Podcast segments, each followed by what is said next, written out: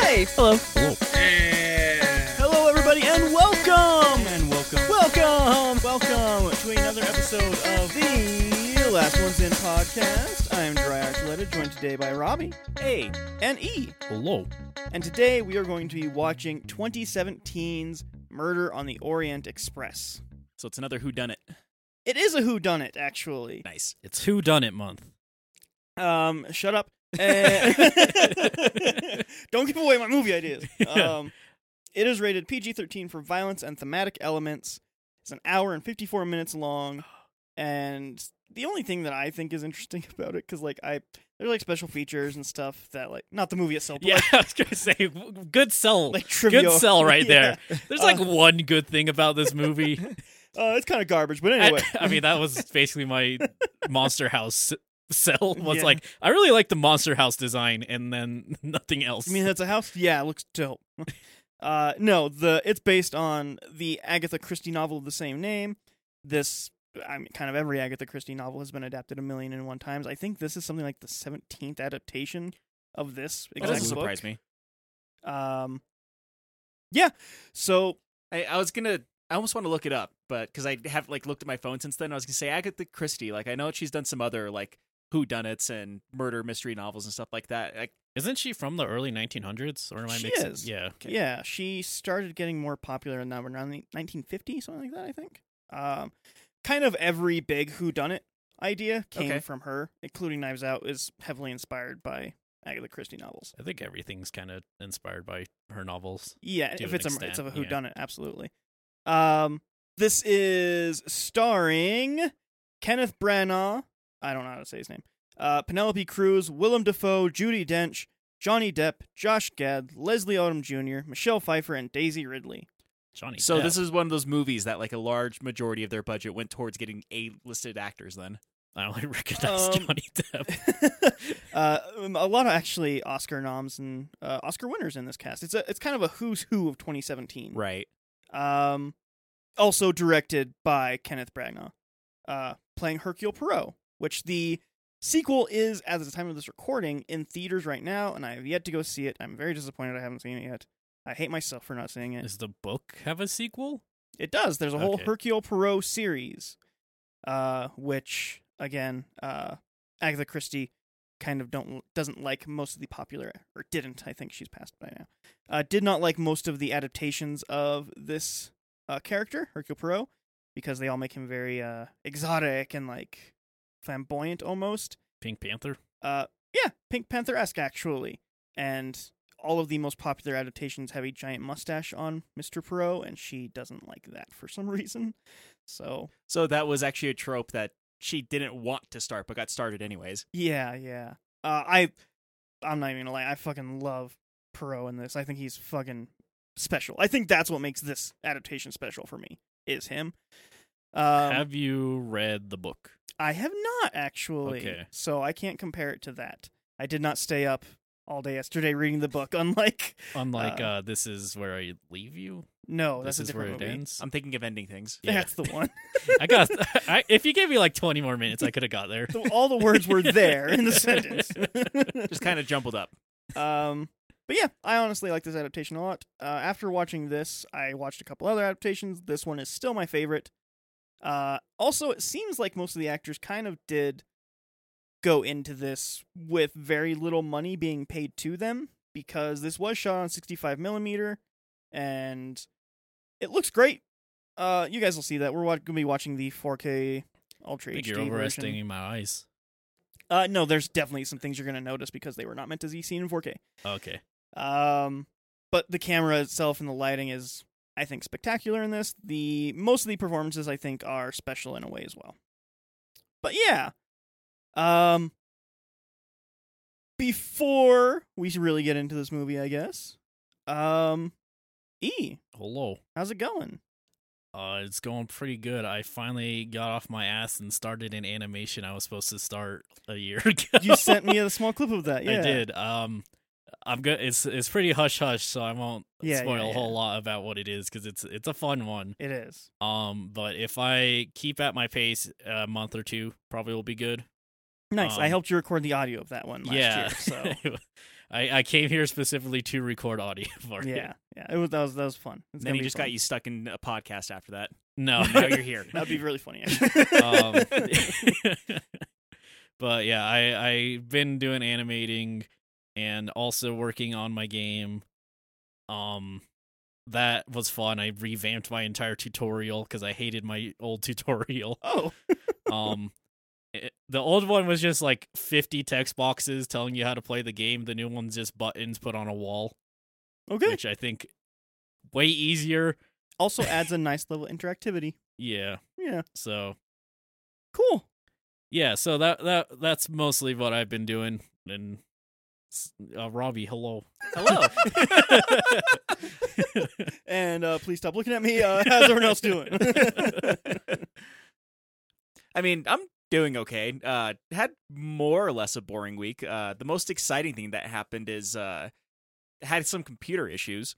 me And- too. Yeah. Um, I'm not sure exactly what happened with them, but I eventually ended up just going with the nuclear option. So now I just have like a formatted computer that I'm getting everything back so up now on. i have shit. smolder and ash because like I have no idea what it was. Like I scanned for viruses, scanned for malware, like did all my due diligence on like making trying to see like what it could be. Yeah. Nothing popped up. I had no viruses, I had no malware, I had no ransomware or anything like that. But it would take 15 minutes for me to actually like open up my uh my start menu. Holy fuck. Yeah, That's like- not normal. Yeah, exactly. And I could not figure out what it was. The most I could think of is uh, apparently like if you have RGB in your computer, which my computer has a shit ton of RGB in it, Mm-hmm. um, if you have like that and like all the software drivers for it, uh, sometimes they c- become incompatible and start fighting each other in the BIOS of your actual motherboard.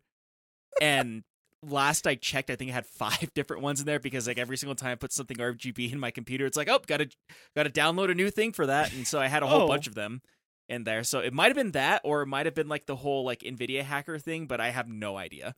Like whatever it was, I just couldn't figure it out. Between uh, besides that, I don't know if you had that problem because we knew you have the same service provider for our internet, but there was like a two day period I just didn't have internet either. My internet was fucking garbage for two days. Okay. We almost didn't stream on Wednesday because the internet was so garbage. Actually. Yeah. Uh, same thing with me for Wednesday, but like my computer slowing down happened the same exact time that whole internet slowdown thing happened. So I technically had internet, quote unquote, and like oh, so you were trying to figure out like a million problems. at yeah, once. exactly. And so like I went with the nuclear option. I just deleted everything, like deleted the whole computer. Yeah, that And sucks. So yeah, I'm like currently in the process of like reformatting or like not reform. Yeah, I guess reformatting everything, but like uh getting everything back up and running on my computer. The thing that sucks about that is I was on the last chapter of Martha's Dead, when that happened. Oh. which honestly like Did with- you at least save your stuff to the cloud? Ah, that's a good question. I'll know when I steam will automatically do it if you bought it on steam Yeah, it, it's on Steam. yeah Okay. so you Um, should be good I should be good, as but, long as martha's dead has steam cloud support Exactly, that's the thing. And this is the second game from that studio, so there's a chance it might not. All right. that also well, being said, like it, once again, it's it's longer than Town of Light. Uh, I'll get more into it for our live show, right. but uh, that honestly is a great game. Really? Yeah. Which one? Town of Martha's Light or Dead. Martha? Mar- really? They're both actually pretty good. Uh, Town of Light is just very much a walking simulator. Okay. Uh, I have Adam- questions about this later. okay. Uh, the biggest thing I Can can you say run? without spoiling anything, this feels like a Sam game to me. Uh, is the first forty minutes just a graphic novel actually?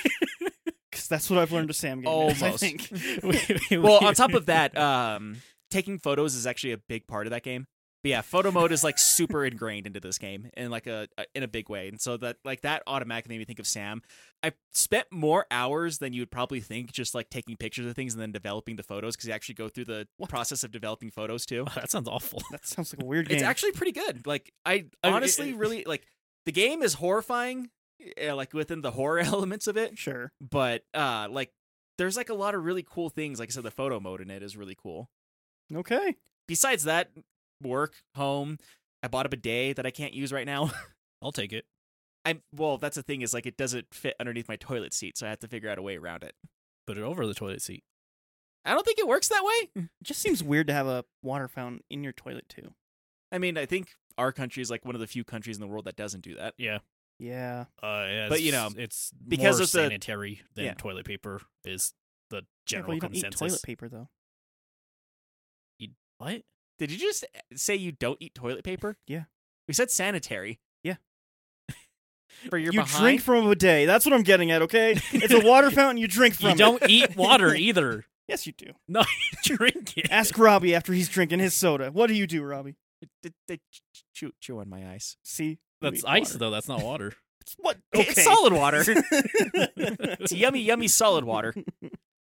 anyway, cool. Your computer died. Yeah, so my computer died. I'm in the process of like building it back up. Nice. Uh, Have you considered not putting 17 and a half RGBs in it this time? counter argument. Fuck off. I don't. I no, you're probably right on that. Like that was part of the problem. Like, I think that was part of the problem, but like it could have been a million and one different things, and I Yeah. have no idea what it was. And so I was like, cool, not working. Deleting everything, starting over from scratch. that's where you're at in yeah, life. that- that's where I'm at in life. It doesn't work. Set it on fire. Start from Yeah. scratch. uh, RGBs was always one of those things I just never got. Like I have bees in my PC tower, and that's the blue light that shows it's on. Pa- like part of the problem, the reason there's so much RGB in my computer is because like I just bought the computer components and then realized after I bought it that all of it was RGB stuff. Like my motherboard has like RGB on the edges of the fucking motherboard. Jesus and I didn't even realize like any of that, like that or like the um the water cooling thing that I have. Didn't buy them for the RGB, but they just happen to have RGB in them. Everything's got to now. Yeah, it just everything has RGB these days, and so Yeah. like every and with all of these different products, like eh, having lights in them, all of them want to have their own specific software for the lights.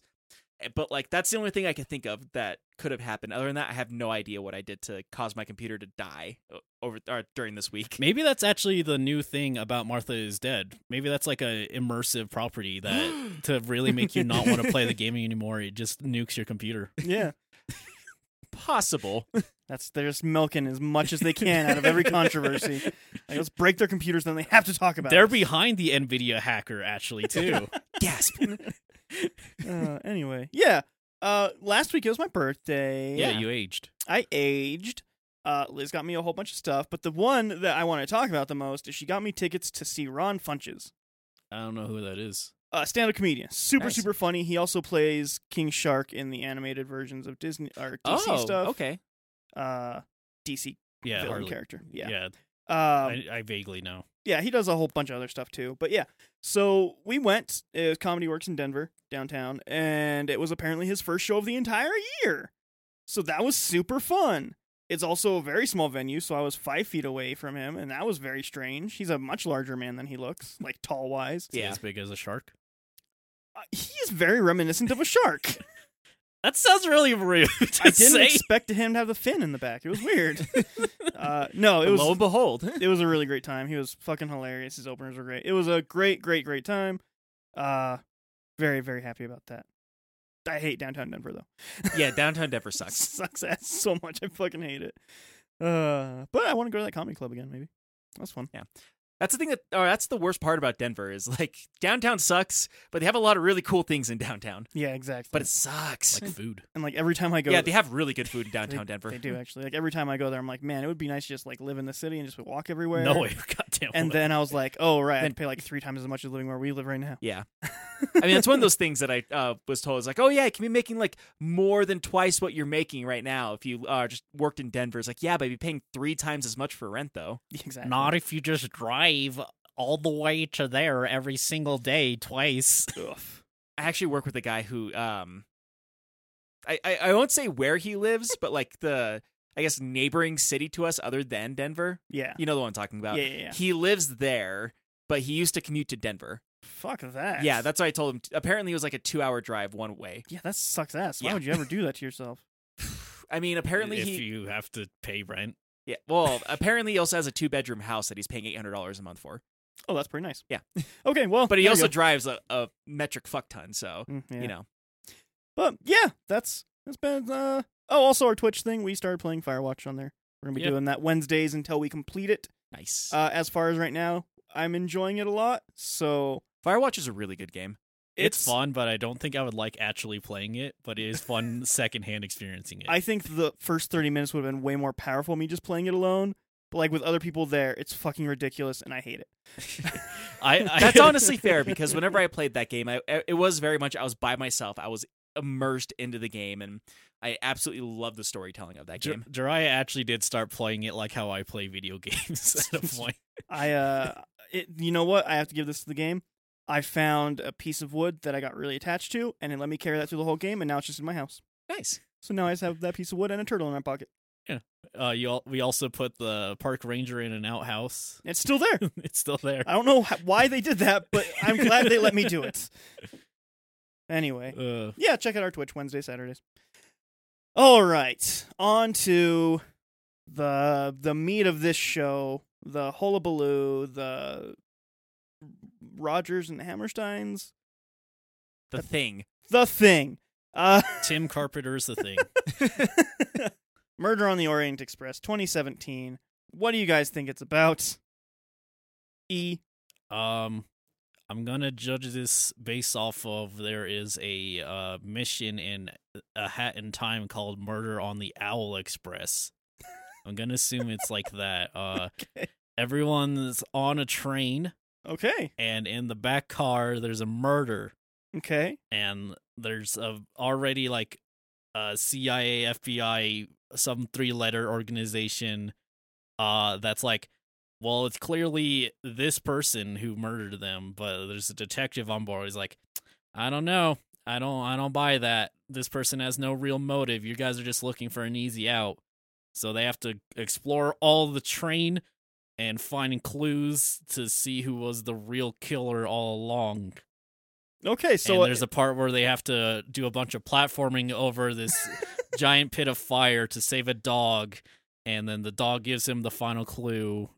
wow, wildly accurate. yeah, that's crazy. It's amazing. All The right. dog's like, I know who done it, and then the detective's like, Holy shit, a talking dog! uh, okay, cool. Uh, Robbie, what do you think?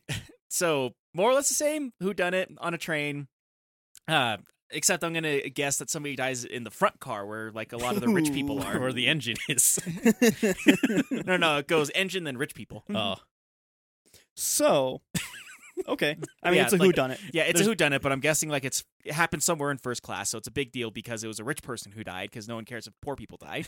um, also, I'm guessing it's Orient Express because it's either takes place like maybe in China or like maybe in California during the gold rush.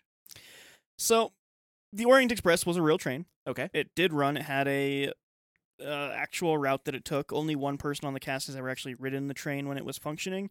And um, it was Johnny Depp. It was Josh Gad actually. out of all the people, the director had walked on the train, but it, not while it was functioning. But Josh Gad actually rode on it while it was doing its thing. Um, So they asked him 700 questions about the interior of this train that he rode on 17 years ago. It would have been much longer than. I mean, he, he 17. lo- he he saw it. It's it's fairly accurate to a train. You know how a train looks. It's that. Uh, Uh, no, it depends. What, is it like a subway? It's like a subway where there's just shit in half the cars. yeah. nice. Uh, but it there's a whole lot of things around about like what she what Agatha Christie based this off of. There's like four different stories and it was like she based it off of this event or this thing. Realistically, it's probably a mixture of all those things and then just the fact that she had an experience on the Orient Express once where it broke down and uh, couldn't go any further because of rain. Spoilers. It, it washed away. Uh, it's part of the track. It on her. watched Ray the train. the track, so the Oh. track couldn't go any further on her journey. Um, and there's a bunch of stories about like trains getting snowed in from the Orient and Mhm. stuff like that, the Orient Express. Um, but it was an actual route that it was all based off of, and there was a murder the year before her book came out. Likely, she was working on the book far before then. yeah and all those like all those stories people say Yeah, like i i see the same thing when like two similar properties come out around the same time and people are like oh they clearly saw this movie that came out one month ago yeah. and devised an entire thing mo- Yeah. new movie Um, but yeah, so it's based off of a real train and a real route, and inspired by probably half a dozen events instead Right. of just one. Honestly, um, yeah, I'm gonna I'm gonna read the back of the box. It's very boring. the Orange Express was a train that ran from 1957 to 1983. and- Actually, it started in like 1880s, I think. Anyway, Kenneth Branagh. I don't know how to say his name. Branagh, Branagh, spell it B R A N A G H. Branagh? Branagh. probably. Yeah, Going- I'm Branagh. going with Branagh. Kenneth Branagh directs and leads an all-star cast, including Johnny Depp, in this stylish, suspenseful, and thrilling mystery based on the best-selling novel by Agatha Christie. I like that it says including Johnny Depp, as if you weren't expecting it to include him. you weren't sure. Yeah. You saw him on the box, but you're like, is that Johnny Depp or is it just someone who kind of vaguely looks like Johnny Depp? And you read the back, it's like, oh my gosh, it is Johnny Depp. I better buy this for 1995. I think actually you can get the 4K new for like 10 bucks now. So it's not Seems so absurd for 4Ks finally to be like reasonable price sometimes. the ones that are like super not sought after Yeah. are like $10 and then there's ones that are like this movie did okay with the critics, but nobody asked for it and we made a 4K so it's $70. like there's a bunch like that. Yeah. Like uh, Summer of 84. I've never seen it, but then at the store that we go to to buy movies, it was there new for $45 like Yeah, it sounds. well I about kind of right. want it now. I mean, I Lord. remember whenever um, I think it was called Split. The um, oh, M Night M. Shyamalan Night, movie. Yeah. yeah. Uh, whenever that first came out or came out uh, on DVD, I think it was like thirty dollars for like just the DVD, not even the Blu-ray, just the the, DVD. not even a case, just a DVD in a bag. in a belt bag and just Yeah. had it written in Sharpie. It was also those CDs. There was no logo on it. It just like that was also written in Sharpie but spelled wrong. and I kept on telling the store clerk, like, "You're on the street corner. Why are you selling it for so much?" you know how I got Kid Detective. Yeah. um, but yeah, that's that. Uh, I guess the last thing is to say where you can watch it. Yeah, and rating. I think you, did you say rating? Yeah, I you said, said right. that okay. already. I've been doing that at the beginning of the thing instead of the the whole end now. As he makes time to, well, he looks up where to watch this movie. Yeah, I'm Oh, gonna it need to make can- so some that more. way we don't just have dead airtime for this audio only podcast. Yeah, you can watch it on uh Sling TV if you have a Stars Premium account, factored in with the uh orchestra account on an Amazon Prime subscription. you kid. But, only But, if you have uh, Pluto. Let's see. I don't know. I'm more And a also fan you- of Saturn myself. no, it has to be Pluto. And also, you have to get that Pluto through a Happy Meal that you got at Burger King. If you actually like That's go written. E. into the back of a Pizza Hut and find the coupon for uh, Teenage Mutant Ninja Turtles 3 for VHS. Ooh, You bring that into your local GameStop and they'll check in the back for you. And that's how you can watch this. but the problem is, is that's an anagram, and they bring you br- just they just bring out the anagram until you have to solve it right then and there, and they time you on it. Mm-hmm. So it's weird. Um, you can watch it on Hulu, YouTube TV, Sling TV if you have the super premium subscription, Super premium. which is to say, if you have the cable options on any of those services Yeah. that have ABC included. Oh, 'Cause so a- it's like yeah, you can watch it on streaming services, but you got to pay sixty bucks a month for it. Yeah, so here's the thing this is a 20th Century Fox movie when it came out. That is now owned by Disney. Okay, So the streaming rights and all of that go to ABC, which is ABC and FX because those are their cable companies they own with it. So if you have any of the premium things that have those included, then you can watch it. Also, you can rent it from YouTube, Vudu, and Amazon Prime for three ninety nine and up. Uh, and then in some regions, not the U.S., but it's on Disney Plus. So check your So- region; it might be on Disney Plus. yeah, so it, it's one of those like, listen, at Disney, we're not a monopoly. Just look at our streaming services. All this to say, this episode of uh, The Last Ones in Podcast is brought to you by Disney, because fuck you. just VPNs, all of them. Oh yeah, we'll uh, go watch this movie and we'll be right back and tell you who done it. cool. All right. Uh, bye.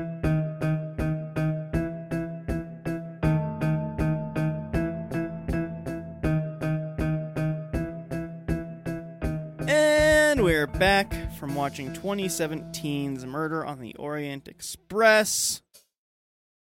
Let's get into some opinions here. E, what'd Hi. you think? Um, I honestly like this way more than I was expecting to. Oh, okay. Like, I didn't expect to dislike it or anything. I just thought it was gonna be good, but like, it kind of floored me in a Oh. lot of ways. I think some of it is like I came in expecting a murder mystery and got this like character piece and like I, concept of what is morality and how to live after stuff and i think that kind of just like caught me so off guard that it ended up really vibing with me Nice. I genuinely really like this way more than I would have ever expected to. awesome. I like that. I like that. Uh, Robbie. So speaking of a movie that we said earlier on before we started watching this, uh, Knives Out. Mm-hmm. Um, I think I walking into it at the beginning, I think I liked Knives Out more, and then towards the end, I think that this movie started to edge out over Knives Out, which both are still very good movies. Uh, I think this one does edge out a little bit uh, towards the end, like like most Who Done It movies, like you watch it for the ending. yes, But it- that also being said, this or I will say this movie does have a lot of charm to it. It has a lot of character to it, and trying to say as much as I can about it without spoiling anything. Mm-hmm. Um, it does like it does also have like a little bit of like that morality grasp, like what E said with it, which kind of gives more to. I guess you can see the charm of this movie and like the characterization of it. yeah, I think that's what end up what ends up working for this movie really well is that it does have the the build up and the following lines of clues, things that every whodunit has to have. Right. That's that is part of the genre. Yeah. Um, but it also ends with something that's more than just here's the end of the mystery. Right. Hmm. uh, which I think is actually important for what what this ends up being. Like I said, I've never read the book. I think I should do that at some point. Yeah. This one I've heard is middling on accuracy towards the book, um, but middling on accuracy. I still think it's a good movie. Oh yeah. Yeah. Um, yeah, I like it. I think I I have held no uh, misgivings about that since we started recording this episode. Right. uh, yeah, I really, I really do enjoy this movie. I think this is a great adaptation. I've seen only a couple others, and uh, this one stands out to me. I think it, it has that emotional aspect nailed down at the end of it. Yeah. I I can agree with that one. Yeah. Um. So yeah, since the back of the box didn't really describe what this movie No, is, I'll let you know Johnny at Depp was all. in it. yeah, uh, Johnny Depp is in it. Anyway, spoilers. No. um. Yeah, it is about Hercule Poirot, possibly the world's greatest detective. Mm-hmm. and you come into the story with him already about to solve another thing which uh, again all the great whodunits i think start at the end of another mystery to show just how great this this one detective usually is Yeah. Yeah. I mean, it also shows that he's very busy because I guess without um, spoiling too much again, it starts with the end of another mystery, has the mystery of the actual movie, and then ends with the beginning of another mystery. yes Mm-hmm. uh, which is where the sequel uh, starts up Yeah. is at the end And then- so Besides that, they also even talk about like other mysteries that have nothing to do with the one before or even the sequel. yeah uh, there's a whole slew of hercule poirot Right. uh, mysteries out there so uh, she's stuck with that character for a little bit from what i understand That was kind of her. Um, her nancy drew Sherlock Holmes. that's what I was gonna say, Sherlock Holmes, but I got stuck on the name I, Sherlock I Holmes. appreciate you going Nancy Drew first. Thank though. you. That's a- uh, it was it was her murder she wrote. Yeah. Her uh, Columbo, her monk, her how many other detectives can I think of? I mean, a all, million. Funny, uh, all very different like eras though. Yeah, they Yeah. really Like her Hardy Boys. are. Yeah, yeah. her Scooby Doo. That's not detective in the yeah, slightest. close Kind enough. of. I would I actually credit Scooby Doo for giving me my interest on Who whodunits, honestly. I think Scooby Doo is a great stepping point into so many things. It's a good stepping point into whodunits. It's a good stepping point into horror. It's a good stepping point into animation in general because I think there are some genuinely really impressive Scooby Doo stuff. Great stepping point into stoner comedies. It's also I a great suppose. show to point at with like especially like the original scooby-doo it's a good pointing out of like whenever they have like pre-rendered backgrounds and everything of how Yeah. like you can tell when they're about to pick something up because it just sticks out like a sore thumb to everything Yeah. else yeah, yeah, Okay, yeah, like it Scooby Doo's great with the with like a little asterisk saying the original's not very great. it's hanna-barbera Yeah, Yeah, yeah. like I, I mean, there's there's a reason Scooby Doo was reimagined every like ten years though. Like yeah. right Mhm. every every generation has a Scooby Doo. It's, Absolutely. it's one of those things. Like every generation also has like a a Teenage Mutant Ninja Turtles. Mhm, yeah. Every generation's always gonna have a Scooby Doo. It's just easily.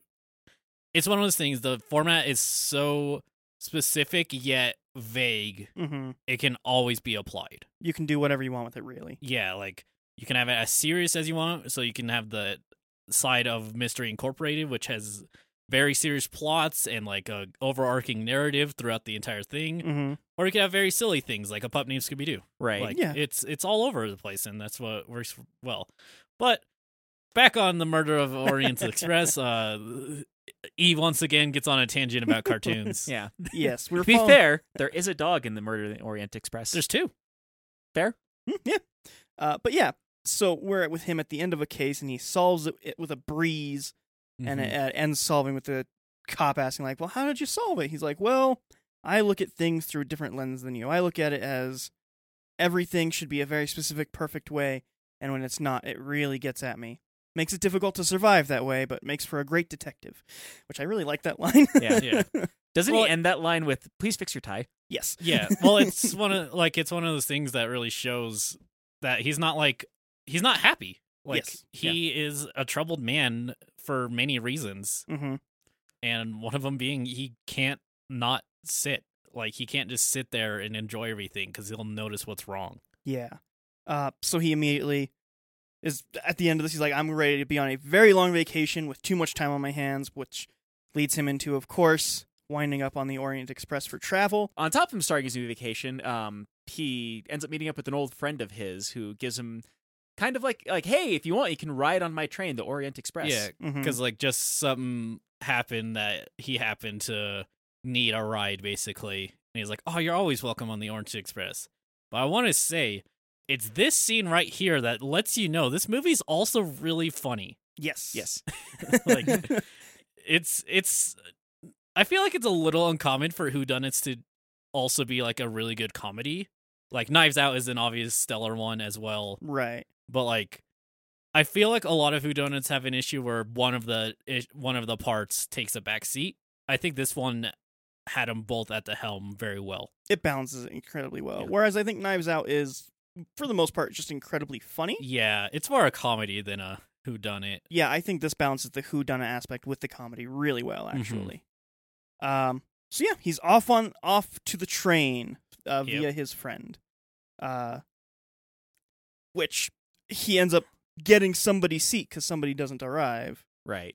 Uh, which hmm, there were lots of lots of stuff there. Hmm. Mini thing. Um, but person doesn't arrive, and so he gets the seat by default because if you're not there and checked in 30 minutes before the train takes off, then your seat is up for being given away. Yeah. And so and it is. maybe it's different in the t- time and era that this is in, but I feel like one seat being open is very like low. yeah, it's very low. Like I feel like realistically there'd be like 10 to 20 people just didn't show up on time. but Well, it they- is also a very small train. It That is, is a small train, true. but they also did uh, point out later on in the movie that it seems rather strange that they would have a fully packed train in the middle of winter. Yes.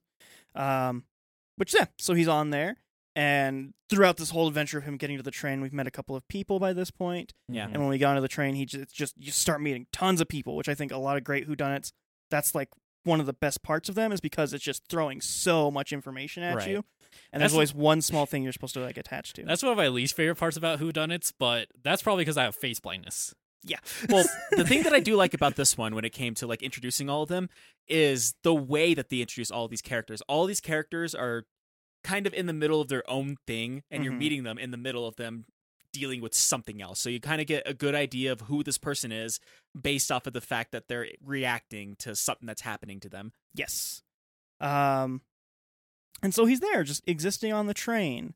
Uh, has some conversations, has dinner with everybody one night. Everyone's kind of getting to uh, settle in 'cause it's three days being stuck in this tube with a bunch of strangers. Right.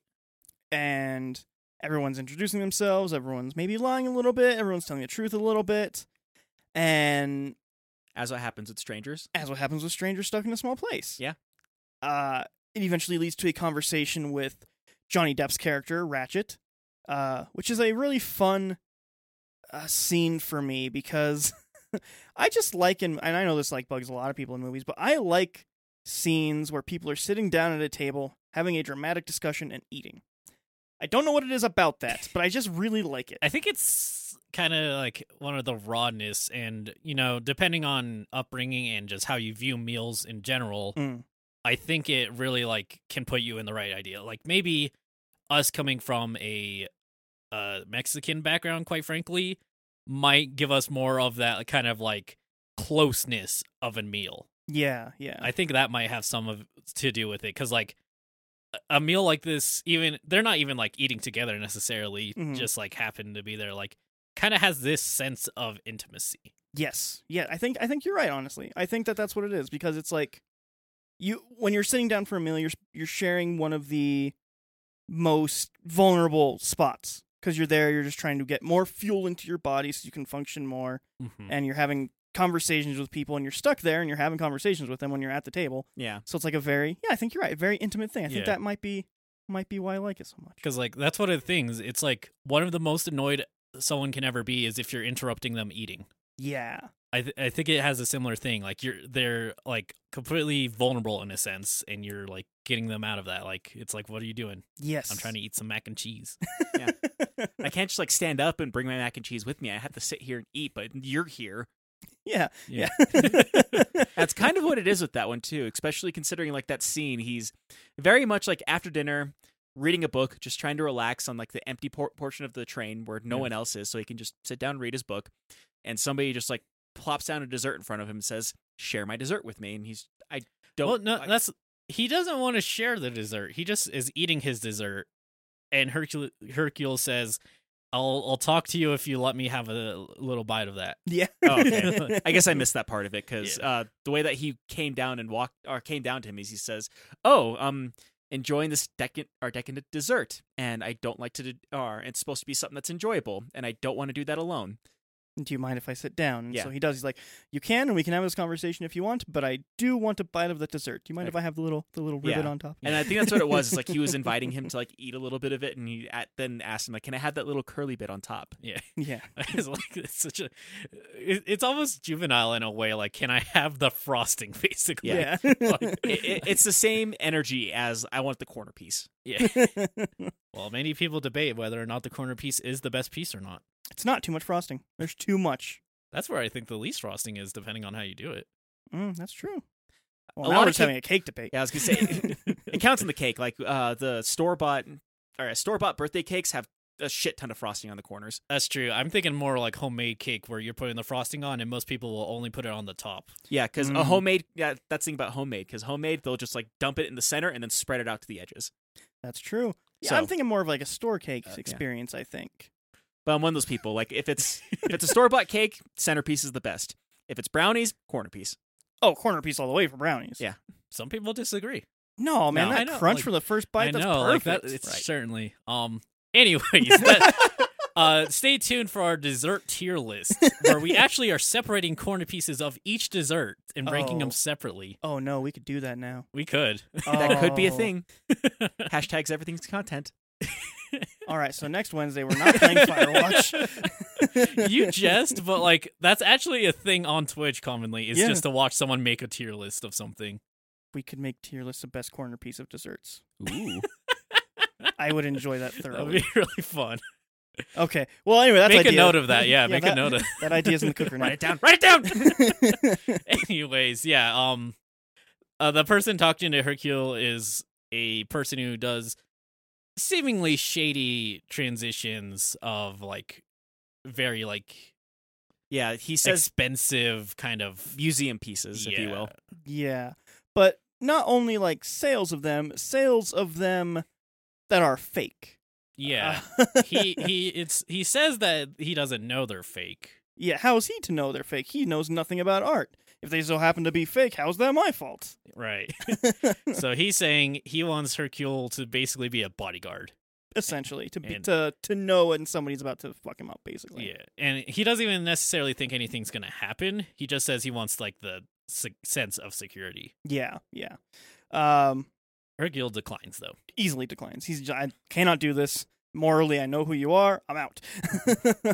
Yeah, Uh, because he does try to like paint it as like he's a victim almost, and then he just straight up tells him, like, you are a criminal who sells fakes to mobsters. Yeah, it's it's great. I fucking love Perot. it's just like I love this adaptation of him because he's just like very out there and very honest and very. I like it a lot. It's like a I, I said it during it's like this kind of version of Mo- monk in a Mm. sense, but like a a raw version of monk, I would say. Yeah, yeah. One that's not held back by Yeah. like societal standards. Like he's been beaten down Yeah, almost in a sense. yeah, And I don't like because this being based off a book, I don't know how accurate this version of the character is to that book. But if the book is like that, I wa- uh, there's probably a good chance that Monk is inspired by this character. Then I would bet, Yeah. yeah. what? There's probably I'm betting one way or the other. There's an inspiration going here, Yeah. but Uh, yeah, it leaves everybody to retire to their abode for the night, where there's many noises. Hercules is trying to read his book. He has his Dickens, and he's very happy. I wonder which book though. I couldn't tell. I kn- I read it somewhere, which one it was, but you don't remember. I don't remember. Um, but yeah, so he's reading his book. He keeps getting interrupted. He eventually tries to go to sleep, gets interrupted with that. There's just tons of noises and knocking everywhere Yeah. throughout the night, and it disturbs and with him. yeah, with him being OCD, he can't just ignore it. Yes, so he keeps opening his door and looking out, see what's going on and everything like that. But um eventually he does uh try to get to sleep until the train is stuck in an avalanche. Yeah. Yep. Polar Express. It- It The really CGI looks like Polar Express. Yes. it is not meant to be seen in 4K. I did like what he had to say during the whole avalanche falling on the front of the train, though. Are we dead? oh yeah, he falls down. Are we dead? Yeah. I mean, no rest for the wicked. Ultimately, like it's a Yeah. sad statement, but that's kind of Hercule's only real way of getting peace. yeah, yeah. Uh, solving all of these little puzzles and all these murders and jewelry thieves and all the all that Right. good stuff. Um, it's his way of making the world into what he thinks it should be. Uh, but yes, uh, eventually wakes up in the morning and it's discovered that Ratchet is dead. He's the only one that Ah. didn't go to breakfast. Uh, he was murdered, many stab wounds, tons and tons of evidence pointing towards just a bunch of different Pretty people. much everybody on the train. yeah. There's a stopwatch that's not going, a pipe cleaner, a handkerchief with an H on it. Yes. There's uh, the there's Barmacil in the Yeah. coffee he was drinking, Barbital. Barbital.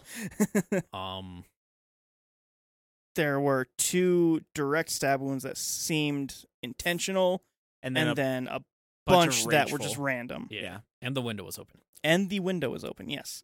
also the button. Oh, Uh, and there that was, was a different room. No, that was his room, wasn't it? No, no, because remember the the maid, I think she was. no, it One was, of it was them- the actress. Yeah, Yeah, she. okay. It was. Hold on, 'cause I pulled up the cast list. Yeah. I'm not gonna remember Uh, a single of their Miss names. Hubbard in Hub- Miss Hubbard's room, there was a button because she said Yeah. that somebody or that the conductor had walked th- through her, uh, yeah, through her room at some point throughout the night. Yeah. But Yeah. he She seemed felt her shorter than present. usual. Yeah. Um. So yeah, tons and tons of evidence, all Yeah. leading completely different directions, uh, which just annoys Perot. Yeah. Yeah. Um, so About as much as seeing a bunch of matches that are just scattered on the floor, which is basically what the evidence is. Yeah, Yeah, it's like, pretty "Oh, much." come on, why didn't anyone pick this up? I'll straighten them out. Don't worry. uh, and from this point, uh, Purell's on the case. yes. Quirrell, Quirrell, Perot. Perot, Perot. Quirrell's on the case. Poirot. Hercule Poirot, which everyone keeps on Poirot. calling him Hercules, and he's just like, "That's not my name." yeah. I, I, my favorite line was just like someone said that, and he's like, "I I don't fight lions." Yeah. uh, Daisy Ridley's character, whatever her name was in the movie, I can't Uh, remember. Mary Poppins. DeBenham. De Benham? they just Ben? call her Mary. Usually. yeah, we'll call her Mary. yeah, Mary. Yeah. Mary. uh, Mary, quite contrary. When he was having a conversation with her at the beginning before he even got to the train portion, um, he's having a conversation. He's like, Hercules. Like, no, no, I don't fight lions. Yeah, Very it's- good. it- Yeah. yeah, again, this movie is really funny. Yeah, like the amount of fast paced humor coming from Poirot, I think is probably the thing that makes it so good because everyone's just out there like doing their thing and they like say something and he corrects them very quickly and just moves on. Like he doesn't linger on any one thing. Yeah. I mean, well, Well- also that like uh, just random things that he'll say throughout the day, like whenever he meets his friend, I think uh, Bach. Oh, I don't know. I that. don't remember. his Anyway, name. yeah, the guy who basically uh, is the director for the Orient Express, Yeah. because like whenever he first meets him, he's uh, he has a woman with him, and he's like, "Yes, me and her are going to argue for about twenty minutes. We need a private place to go do that." And he walks up to him and he just says like, "Oh, is she a prostitute?" It's like, yeah, she's a prostitute. And then another man walks up to him and he's like, "I have, uh, it's like, I have a telegram for you. Are you also a prostitute?" no. Yeah. That's really good. That's the scene that you was talking about earlier where like the movie shows that it's also very funny. Right. Yeah. Um, so yeah, Her- Hercule is on the case and has to start piecing together what happened and as well as figuring out who was in on it. Yes. Um and so he starts questioning everybody, as you do in a whodunit. Mm-hmm. Um, I think from here on out, spoilers, Yeah, super spoilers. super super spoilers, because we're probably going to uh, skim over all the different interviews because it's a lot to remember. Honestly, Yeah. A lot of talking back and forth, a lot of very fast paced, like, we're, all right, here's this question, here's this answer, here's this question, here's this answer. yeah, And it's done probably, God, I want to say at least like 12 or 13 times in a matter of maybe 20 minutes. yeah, a lot of questioning, a lot of answers, and uh, everyone's idea of what happened and everything like that. So we're gonna be skimming over a lot of the interviews and getting to the the end portion, which I think is the big miraculous part of the movie that really Right. encapsulates why this whole thing works. Yeah. So Um, So yeah, spoilers. uh basically everyone has a different story Ex- i'm gonna say i think the weakest part of this movie is the car guy because he is Car guy. exactly the chauffeur Oh yeah, yeah, yeah, yeah. he is that is easily the weakest part of my of this movie in my opinion like most of these ca- most of the cast get a pretty decent amount Yeah. of screen time to like figure out their deal. He gets like a scene during Yeah. this interview of everyone, and then they kind of just don't ever discuss them. That's true, yeah. A little unfortunate, but some that sometimes has just has to do with the a mixture of the genre and the runtime. I would Yeah. say, yeah, the thing like with a lot of whodunits is like it's really, really hard to balance everybody's screen time. And you, who knows once you get in there, like who's gonna have what chemistry and like who's gonna have the best delivery on stuff. So like Especially when you have an A-listed cast like this. yeah, exactly. Like who knows and like a lot of them are like stage performers as well. They're very well acquainted with the stage. Yeah. And so you can get very different performances out of them depending on what the director wants. I will say that is one thing that I came to the conclusion of at the end of this movie is this would actually have worked very well as a stage play. Oh, I bet it's been a stage. I bet it play by would now. work a little. I wouldn't say. ne- I guess I shouldn't necessarily say better, but I think you could keep track of a lot of stuff easier in a stage play.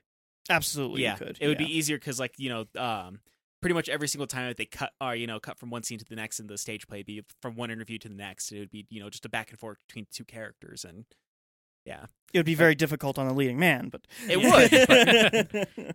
but usually stage plays are pretty difficult on a leaning man though too yeah, it's because true. And then we're around this time too. I really do need to give props to the cinematography. So good. it's so good. There was a specific scene when they find the body. It is this above angle view of four people talk, three people, Four. F- four people talking, and there it's like I couldn't put my finger on it, but like I I just said I love this like camera angle. It was just like really great in ways I couldn't like explain. I was thinking about that after you said how much you like it, and I think uh, it goes with something that Robbie was saying as well, is that it really does feel extremely claustrophobic and show like how close together everybody really is in this because It's a train.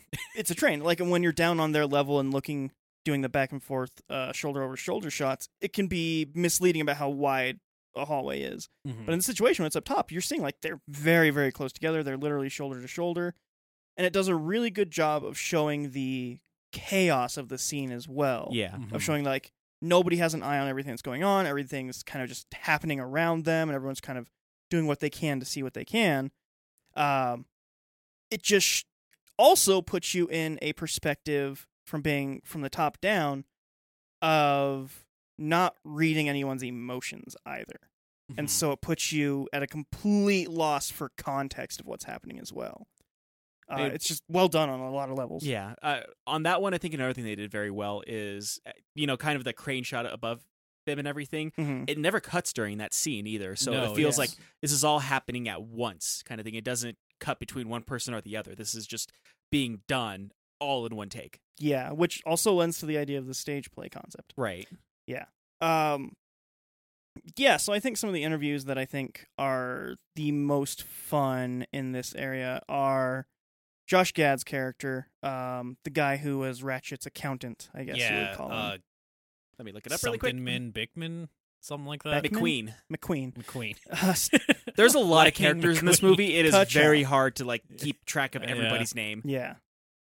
Uh, but yeah, I like the interview with him a lot because it's very much like him being like, "Yeah, like I fucking I hated him. He was a scumbag, and you know I know he was a scumbag, and I know you know he was a scumbag, and we both agree everybody in this scenario is in the wrong, so fuck off. Yeah. well, yeah, because like his thing is he he didn't like him, but he had to work for him. yeah, yeah. Yeah. Um the disgruntled employee. yeah, like he uh, I think it's the first interview where he talks about like how he was doing his accounts and he was skimming off of the top. I think that it might have No, no, been the that's second much one. later. Yeah, that's later. Might have been the second interview, Yeah. but yeah. But, But yeah, um, the first one, he was his accountant. Uh, he basically did all the work for him because he's like, oh yeah, he prided himself in being a businessman, but he didn't know the very first. He didn't know the first thing about business. Yeah. he you know, didn't he- speak he- French. He didn't know. He didn't have an eye for anything. He didn't have an idea of the money. Yeah, yeah, yeah. He's like, so I, I took care of all that. In the second interview, uh, when it's like, yeah, I was skimming off the top, but like, what of it? Why does it matter? Like, he's right, but like, still. Well, That's or that was one of the big things is because he's just like, yeah, I was skimming off the top. He's like, yeah, but you you despise this man. He's like, yeah, but he was my cash cow. yeah, why would I kill my cash cow? Yeah. Um, which I think that's another thing that works so well for this, like, almost being infuriating at the end of like, how how are they going to wrap this up? How are they going to find who done it? Yeah, uh, Mhm. is that everybody has like a 70% alibi. right. I mean, that was the thing that I did really like about this is because there's there's usually like a red herring in a movie like this. In this movie, everybody's a red herring. yes. Yeah. Yeah, it works really well, honestly. Um, another interview I liked was with, what was it, her Mary? Mary? Rid- Uh, Mary was Daisy Ridley's character? Daisy Ridley's character. Yeah, Mary. Mary. Yeah, um, I feel like she got a little bit more screen time for this, but I feel like she also did a very good job with the screen time that she had Yeah. with Kenneth Braun, I guess, or Bro, Bra- Brana. Brana, yeah, Brana. Peru. But anyways, Yeah, the lead, ca- plural. lead man, Yeah. uh, during their screen time together because it is very, their chemistry works very well together. It does. Um, I think a lot of, I think pretty much everybody's chemistry is actually really good with him. And I think a lot of that has to do with him also directing it. Right. So, yeah, probably. uh, He's he- like, all right, talk to me like I'm amazing and you love me. Well, I think like in a lot of things it doesn't work because like a lot of people's when they're directing and they're also starring in it, uh, they have to be playing a very specific thing. But in this, he is playing an interviewer who's trying to push somebody to give them answers. And so as the director and the star who is like interviewing people, he can kind of push them in whatever way they he wants and they kind of have to flow with it. So I Mm-hmm. kind of I think that's why everybody ends up working really well with him, honestly. It's because he's been directing them like on how to do their scene throughout all of it, anyways. Yeah, and then once he's in there, he can kind of push any way as long as he's in character, like, and they'll do whatever. But, it's Oh, yeah. it's kind of smart. but uh Mary, as you were saying, is she gave nothing basically, nothing directly. yes. Uh, she even points out all of the uh, ways that he's trying to get something from her. Like, oh, you brought me outside to get away from everybody and make me cold. And, like, so that way maybe I'll give you answers faster to get out of the cold. Yeah, and like a bunch of different things like that, and like points out like all of his interview tactics and everything, uh, to the point to where he's like, uh, she's like, I just wish that you would be straightforward with what you want. He's like, straightforward, okay, and he just like directly asks Yeah. her like, what's your relationship with what's his name, Uh, A Oh. doctor. the doctor, uh, Uh, Yeah. Leslie Autumn Jr.'s character. Uh, Uh, pulling up characters again because there's a billion characters in this A movie in this billion. tiny little train. we Yeah. just need to like fill the wall with like a cork board. And, Oh. yeah, just strings going to everybody. Ah, I'm going to butcher the hell out of this name. so he hands the phone to E. Yep. E Oh, also looks. I was looking at I was like, what do you mean? It says Leslie. nope, not Leslie. Colonel. yeah. Colonel Arbuthnot. Arbuthnot, I would say. Arbuthnot? Arbuthnot. Ah, but no. Oh. A birthnot? Yeah. Arbuthnot. I think Arbuthnot m- sounds Uh, I think a about the birthnot best. is how they actually say it in the movie. I think.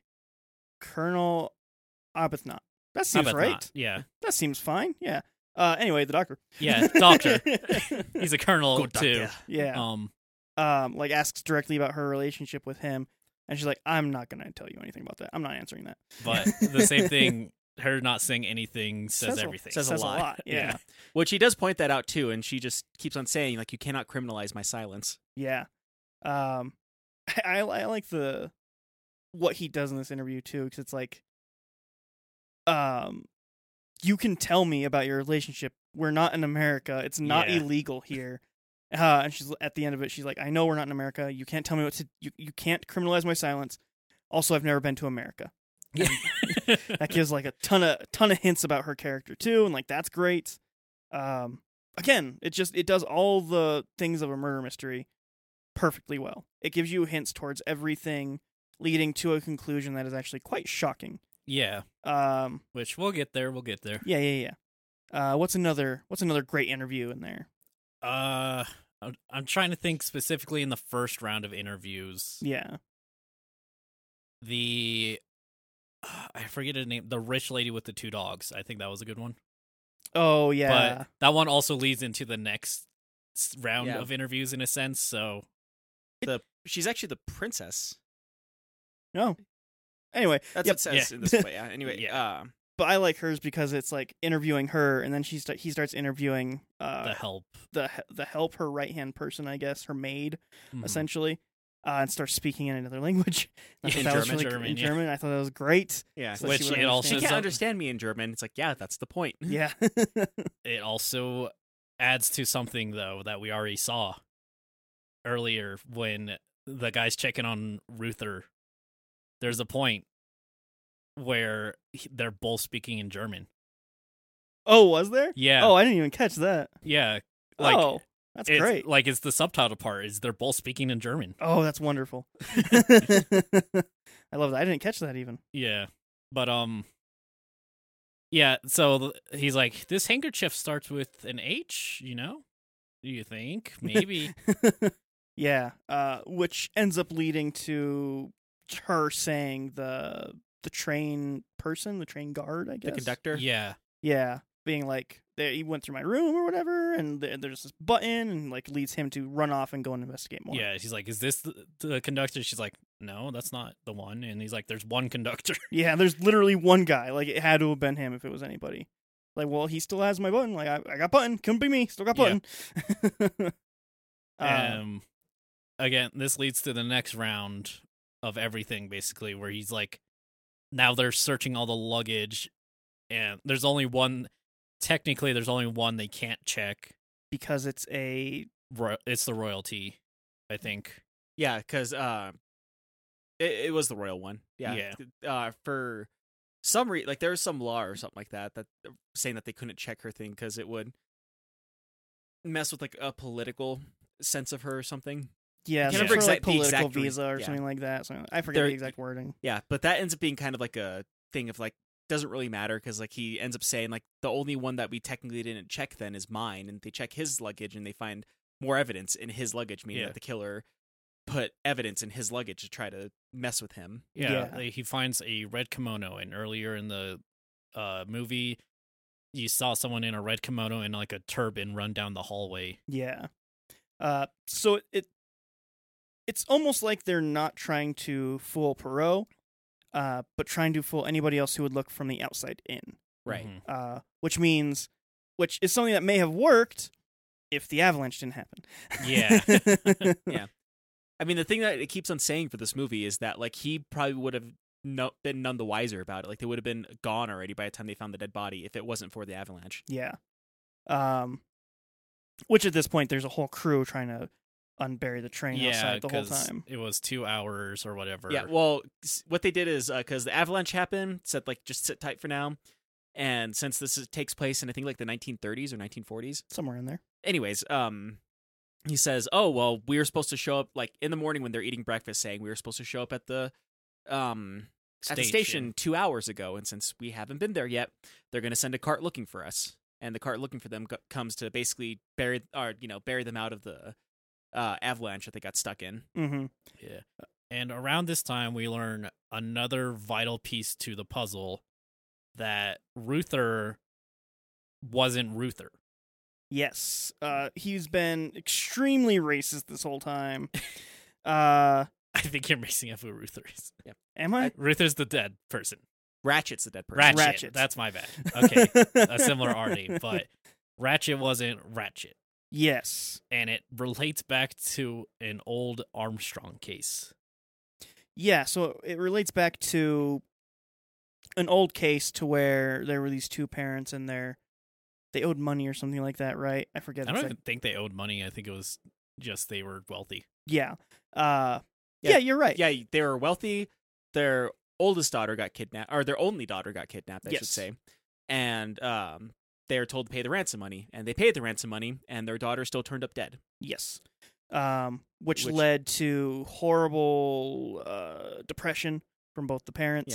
Yeah. uh, which caused the wife like whenever they found out that their jo- daughter is dead the wife immediately uh, finding out the news prematurely went into labor Yes. because of the stress of it all and uh, both her and the baby died during the process of trying to give birth Mm-hmm. and the father losing basically everything at this point couldn't stand the grief and took his own life Yes. and, you know this he had- tragic case But he, the father, before taking his own life, had actually sent a letter personally to Hercule. Yes.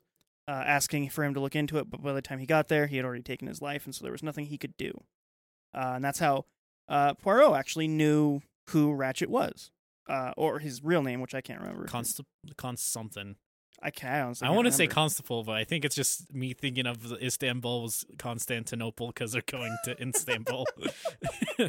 i mean on the uh, cast list it just says edward ratchet Dang it. Yeah. Well, some some C name, I'm pretty sure. something like that yeah but yeah so that's why he knew his uh, identity because he'd already looked into it and he had kind of figured it out before figuring it out but there's and I nothing he think could like do. in general, it seemed like it was one of those cases where after the fact of the original court hearing, uh, more evidence pointed to the real killer. yes absolutely um but yes then there is a very racist uh, Professor. professor yes um played by what's his name William Defoe. Dafoe. thank you and uh, he's been really racist and uh, german this whole Yeah. time until poirot is like uh, hey you can stop now uh, i know you're not actually german he's like oh how'd you figure me out and he's like it's the way that you pronounce this one word touring Yeah, touring. Yeah, you put the Yeah, pronunci. You, you, put, the, pronunciation emphasis. you put the emphasis on the r when it's the you you're supposed to put the emphasis on not touring touring yeah and he's like ah you bastard you got me He's like, "All right, I'm actually a detective. Uh, I'll I'll do I'll figure all this stuff out if you pay me." Hercule. yeah He's like, "Quit lying. Yeah. you had a gun only issued to police officers. yeah You were clearly a police officer before this." yeah and then also he's like sorry about all that racist stuff i had to stay in character uh, turns out he was hired Very by accurate for a police officer. yeah, very accurate for a police officer actually. Uh, turns out he was hired by Ratchet to follow him, uh, in case something were to occur. Mhm. Um. and did say that um he didn't see anyone going into his room that night Yes. and uh because he's in a position to where if anybody went to his room he would have saw it and then he came to conclusion that he would have except for the one time that another passenger opened up his door and that would have been the one time that there would have been a blocking to his room that he couldn't have seen Yeah. Um but at this point Hercule is now connecting everyone to the uh killer. Uh s- like everyone wa- it's one of those who done it things, right? Where everyone knew Arm the Armstrongs in some way. Yes. Uh the princess was the god da- the godmother of the da- deceased daughter. The some were just workers for them. Uh, others were friends of the family friends of the family, mm-hmm. and this is when you get to a character who doesn't really show up much. Like twice. Yeah. Um, but they go into her room, and uh, she's just kind of sleeping in there, and like on her table's all the barbital, Barbital. Yeah. barbital. um, which uh, she has like a sickness or she's addicted to it. I don't really know. She says she needs it to sleep and to just kind of deal with everything. yeah, Yeah, so I think so it's more of she's a drug addiction. addict is what Yeah. she is Yeah. um, but ends up that they also are everybody on this train, all the uh, passengers anyway, are connected to this one family tragedy in one way Yeah. or another, and that is what eventually leads Poirot into his conclusion. Uh, everybody gathers outside of the train because the train's about to be taken off of its jack, I guess, a piece of wood that was it's put up about to be against it. but start. Yeah, it was about to uh, get out of there, and Yeah. so Um every everyone's off the train, but in the lone car is Hercule and Mary. Yes. And he starts questioning her about all of it. Yeah, he says, "Oh, I have ten questions I couldn't figure out." You oh, know? and he hands her or- the book. Yes. Yeah, Uh, and she goes through all that. She's like, oh, yeah, couldn't couldn't tell you the answers on any of these. He's like, maybe you should have an eleventh Yeah, question. Maybe it's an eleventh question that will actually solve all the other questions. he's like, hmm, maybe it is. You lied to me about everything, by the way. Yeah. like I I know everything. And she's like, fine, I I did it. I killed him. Is that what you Yeah. wanted? And then the doctor, Leslie Odom Jr.'s Yeah. character, who we can't name pronounce his name. yeah. Uh, he goes, Well- he shoots Circule. Yes. Uh, and he's like, I can't let her fall for this. It wasn't her. I can't let her put herself in this. It was me. I did it. Uh, and as Hercule was shot, a no- bag of flour was also shot. Hercule Uh-huh. talks to him long enough to get him close, whisks a bunch of flour in his face, gets him to the ground, uh, gets everybody outside. Yeah, And they're all put in a table, Last Supper way. uh, specifically, yes, he Yeah. very purposely did the Last Supper shot. How can you not? It just makes me laugh thinking, like, it kind of makes sense here because, you know, they have to all see Hercule. yeah. But it's just like, uh, let's all just only use half a table. Yeah. um, we need a table for twenty six. There's only thirteen of you. I know.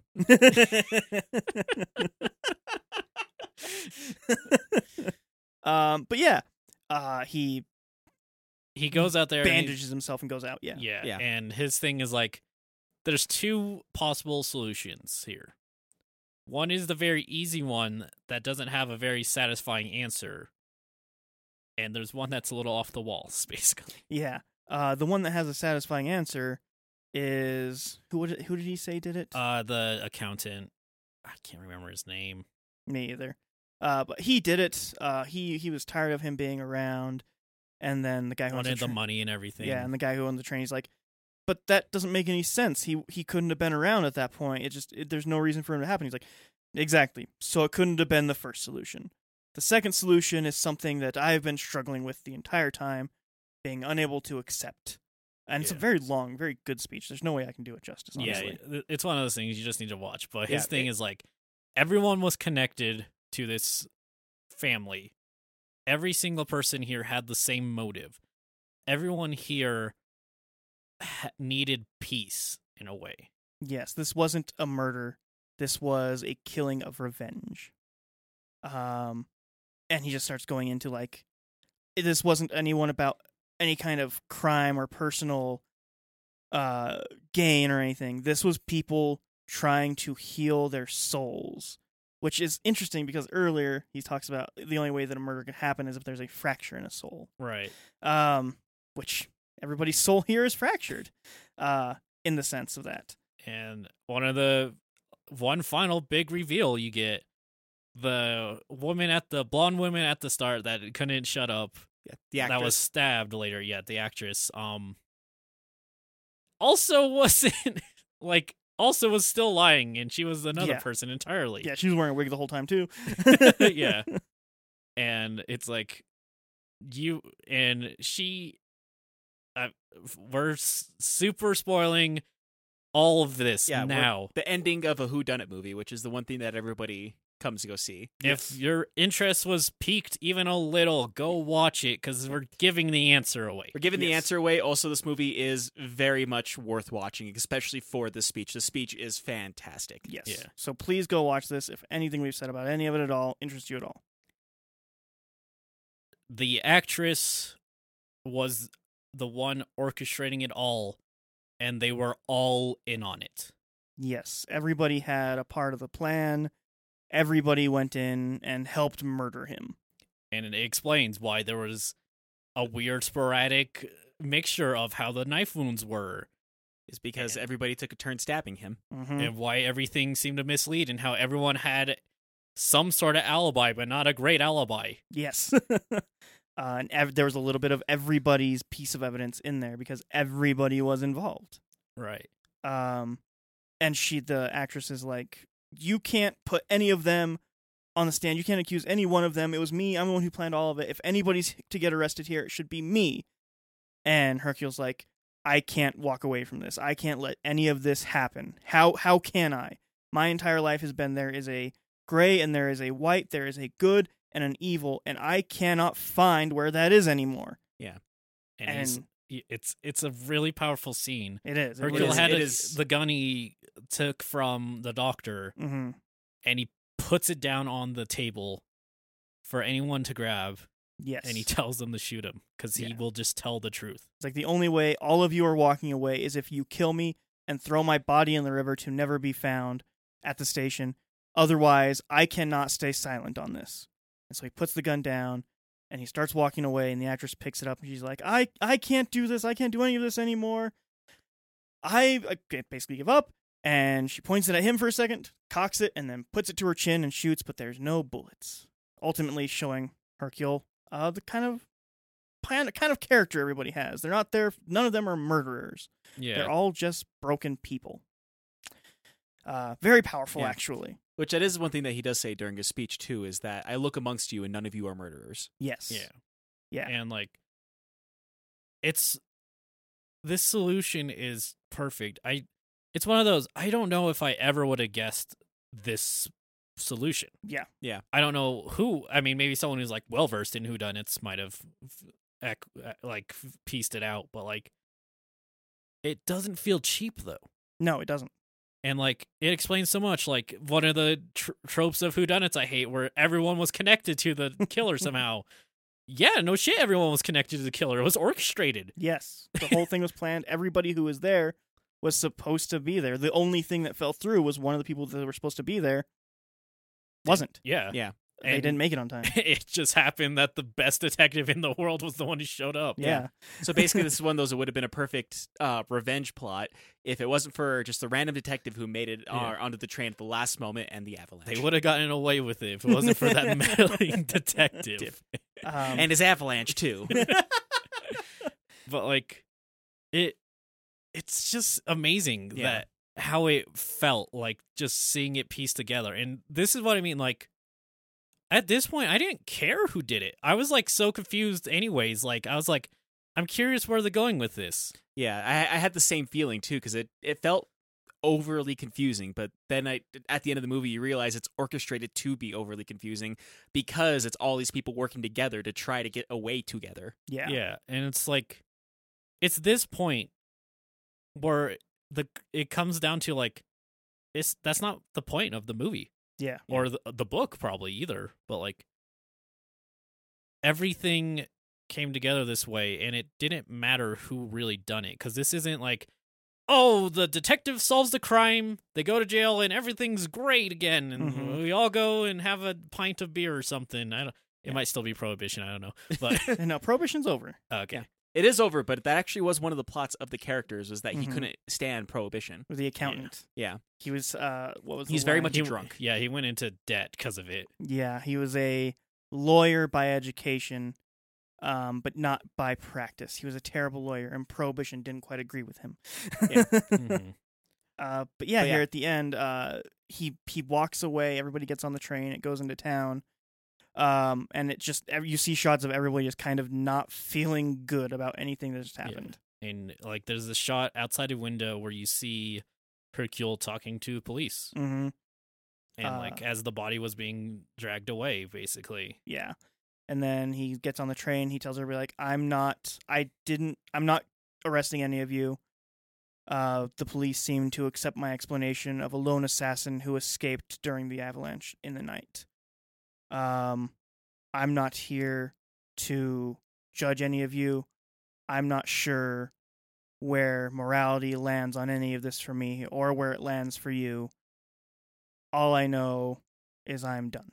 And like walks away yeah just walks away like not having an answer. Like this is a gray area, and that's not what his entire life has been so far. Yeah. right and This like is a man who drew a very thick line in the sand that somewhere got blurred somehow in this train travel. Mm-hmm.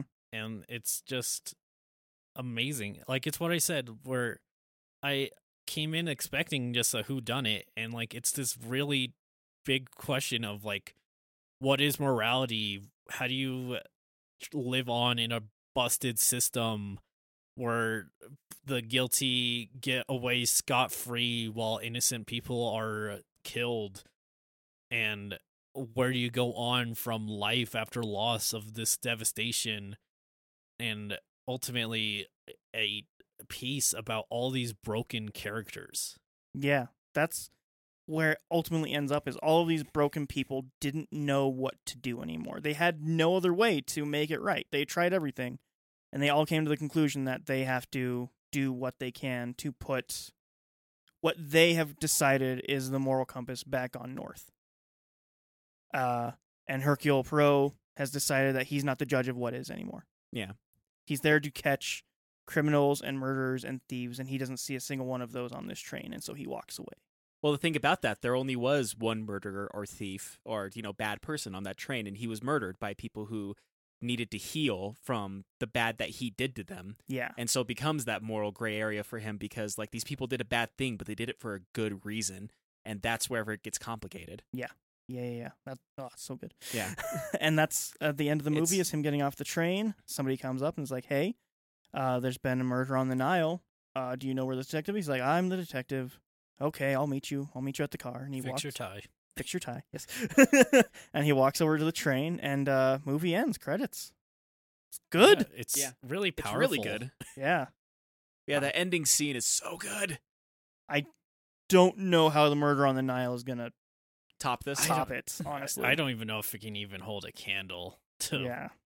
like my biggest worry is it will just be a more traditional who done it. Maybe. Uh Army Hammer is in the sequel and he likes cannibalism apparently, so maybe that's fun. I don't I don't know. Good sell. Thank you. Go But- watch Murder on the Nile if you want to see a cannibal having fun. well, not like a- he probably hasn't actually eaten people, but he's like way sexually into the idea of eating people. Weird. Yeah, the movie was filmed before that came out though, so But Whatever. I was gonna say, like this movie, Murder on the Orient Express, um, kind of weirdly enough reminds you of a quote, because like of this dealing with like morality and the gray area of it is Mhm. kind of reminds you of the courage is doing something knowing it might hurt. Our our, do, our courage is knowing that it might hurt, but doing it anyways. Same with stupidity, and that's why life is hard. Yeah. Yeah. Uh, but yeah, I guess final thoughts here. Let's start with Robbie on the final thoughts. What'd you think? Give Well- it a rating.